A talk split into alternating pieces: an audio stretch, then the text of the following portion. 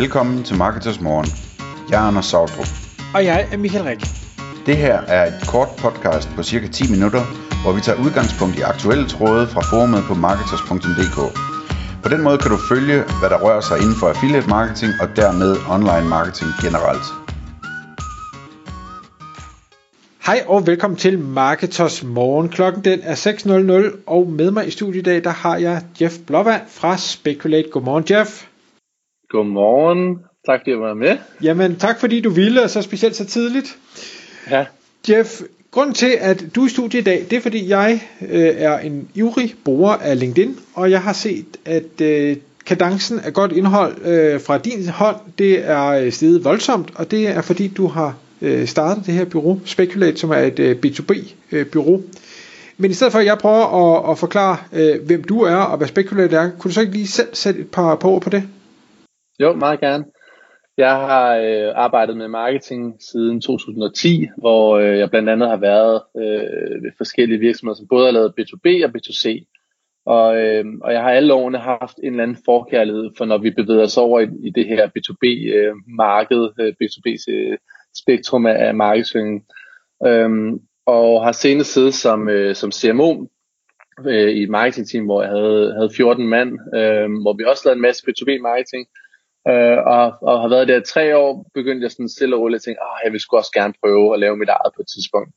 Så jeg sagde op i løbet af november, og havde egentlig plan om, at så første, der skulle jeg i luften. Og jeg havde ikke sådan 100% styr på, hvad det var, jeg skulle, men jeg vidste også sådan, okay, det kunne godt være noget eller bureauvejen, og arbejder mig så hen mod, at det skulle være netop et B2B-marketingbureau, som jeg startede. Så jeg begyndte sådan i løbet af december jo og lave en masse forberedende arbejde også på LinkedIn, som du har set, og begyndte at promovere mig selv, og promovere det, jeg gerne vil starte op. Og det har været en sindssygt god oplevelse, god start. Så grunden til, at jeg gerne vil starte det her B2B-marketingbureau, var også, at jeg synes, at markedet for B2C-marketingbureauer er rimelig red ocean. Der er rigtig, rigtig mange, og det er også sådan relativt nemt at starte op, så jeg ser også, at der er rigtig, rigtig mange unge, der starter det op, og det kan være lidt svært at konkurrere både på timepriser og deres engagement. Jeg har selv 2 små børn, så man skal også lige hjem og hente en gang imellem, sådan noget. Man kan ikke nødvendigvis sidde til klokken 22 hver dag og lave de ting. Så begyndte sådan at der var flere og flere pile, der pegede hen mod, at B2B-marketing kunne være noget, både fordi, at det er det, jeg synes, der er fedest, men også fordi det er lidt større virksomheder, det er lidt længere beslutningsprocesser, både for dem selv, men også for deres egne kunder. Og så lidt mere sådan langsigtet marketing, som altid har tiltalt mig rigtig meget. Det behøver ikke være, at der kommer 3 salg i morgen. Vi må gerne lave noget god kommunikation, god marketing, som kan vare ved i mange år. Og det passer godt til B2B-markedet. Og inden vi trykker på record her, så talte vi lidt om, der er mange ting, man kan gribe fat i her. Nu må vi så skære det ned, så vi kan holde formatet på de 10 minutter. Det er ikke usandsynligt, at jeg på et tidspunkt rækker ud og spørger, om du ikke vil komme ind i studiet igen og tale om noget mere. Emnet for i dag, det har vi valgt, at det skulle være samarbejdet mellem salg og marketing. Og der ved jeg, at du selvfølgelig har erfaring fra både din tidligere job, men også allerede nu fra de nuværende kunder, at det er ikke altid lutter lavkage, sådan noget samarbejde mellem de 2 afdelinger. Hvad er det, der er op og ned på det? Jeg tror, at sådan helt basically, så sidder du med 2 afdelinger, som oftest har 2 forskellige mål. Og det er måske det, der sådan er hovedpointen. Det er, hvis du på en eller anden måde kan få sat de samme mål, så går det ikke så meget op i, at marketing de leverer x antal leads, og salg de lukker x antal procent af de leads, der kommer. Det er simpelthen salgene, der i sidste ende gør, at du leverer som, både som marketingafdeling og som salgsafdeling. Og der kan man sige, at det er måske ikke så meget egentlig salgsafdelingen, der behøver at ændre så meget mindset. Det er måske oftest mere marketingafdelingen eller bureauet, som skal begynde at kigge mere på, hvor mange salg kommer der egentlig ud af det her. Jeg synes tit, man oplever, at man har den her, man sidder i marketing, så har du sådan en, vi har sgu skaffet 20 leads i dag, kæft det godt, kryds, vi tager hjem for i dag, op på vores Plecto dashboard, og så kører det bare, uden at man egentlig har har dialog med salgsafdelingen for, hvad skete der med de 20 leads? Hvordan gik det? Var det nogle varme leads? Var det kolde, eller var det store virksomheder? Var det små virksomheder?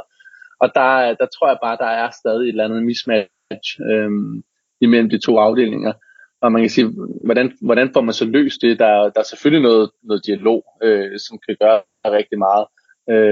Jeg vil også altid anbefale, at man nærmest sidder sammen. Vi sad i hvert fald ved team.Blue, hvor der sad vi lidt væk fra hinanden. Jeg vil langt hellere have, at man måske sad lige op ad hinanden, så man kunne høre sælgerne ringe ud til det lead, man lige har skaffet via et white paper eller en LinkedIn-annonce, og egentlig finde ud af, okay, det giver ikke nogen mening for mig lige at bruge 2.000 kroner på at skaffe det lead, hvis det er en eller anden skoleelev, der har trykket forkert, eller vil downloade noget til sin opgave. Og der tror jeg virkelig, at den største øjenåbner kunne være det her med, sådan, okay, vi bliver nødt til at have nogle fælles mål omkring det her.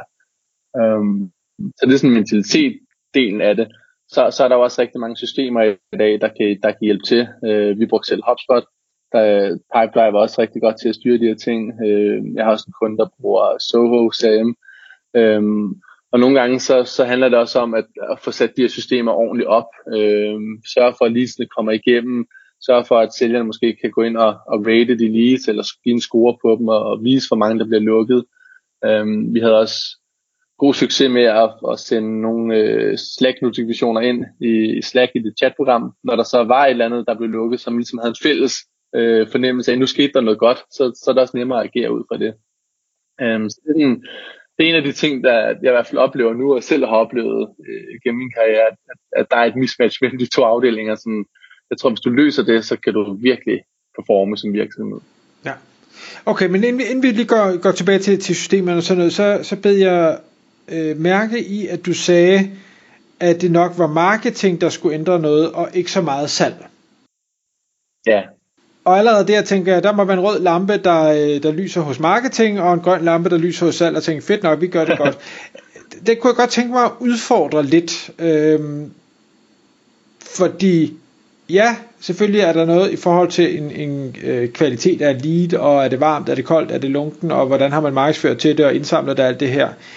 Men jeg vil tro, at der i høj grad også var et vigtigt element i, hvordan sælger man til det her. Altså er man rent faktisk en, der er dygtig til at sælge, eller er man en, der bare sidder og tager imod en ordre?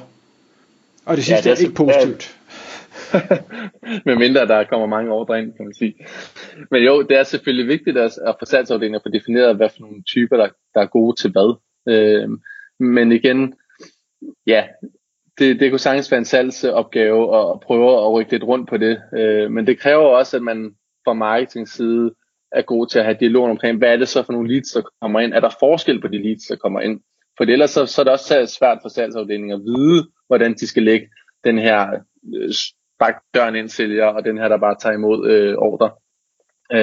Og det er lidt tilbage til dialogen igen, som jeg tror, at man vil få også, hvis man bare sidder sammen i afdelingen og kan høre, okay, ham, når det er sådan lidt koldt lige, så skal den ikke lige over til Lars derovre, eller til Kent, eller hvem det er. Han er sgu bedre til at tage imod dem, hvor de nærmer sig hele vejen ned i trakten. Og det kan man jo så arbejde med noget lead scoring og nogle af de her systemer, som vi også snakker om, at sådan prøve at finde ud af, hvad for en sælger, der måske er bedst til hvad. Så ja, god pointe i forhold til det. Og så det andet spørgsmål i forhold til systemer, synes jeg jo giver rigtig god mening, og så kan man sige, er det ene eller det andet bedre eller dårligere, det er så måske en anden diskussion og lidt subjektivt.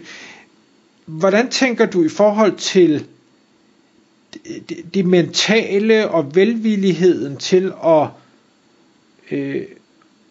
og ville kommunikere, men også at have den her datadrevne tilgang til opgaver. Altså, og grund til at spørge det, fordi jeg synes, jeg ser meget forskellige tilgange til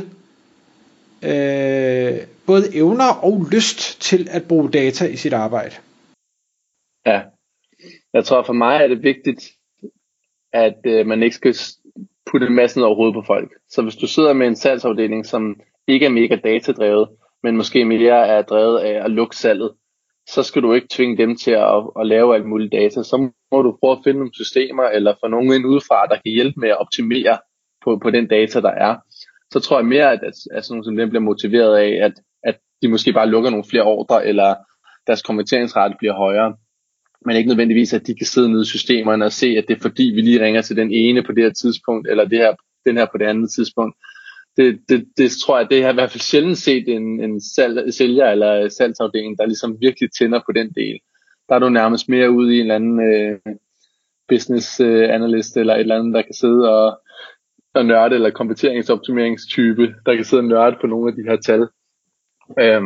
Men det er også der, hvor vi tit har en marketingafdeling, der synes jeg, der kan bruge unødig lang tid på de her tal, uden at det egentlig har en effekt over i salgsafdelingen.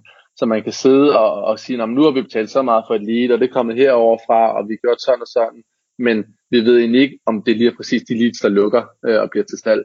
Og der er sådan stadig en eller anden afkobling fra, leadet kommer ind, til at følge med i, hvor stor en kunde det er, hvor meget den bliver lukket.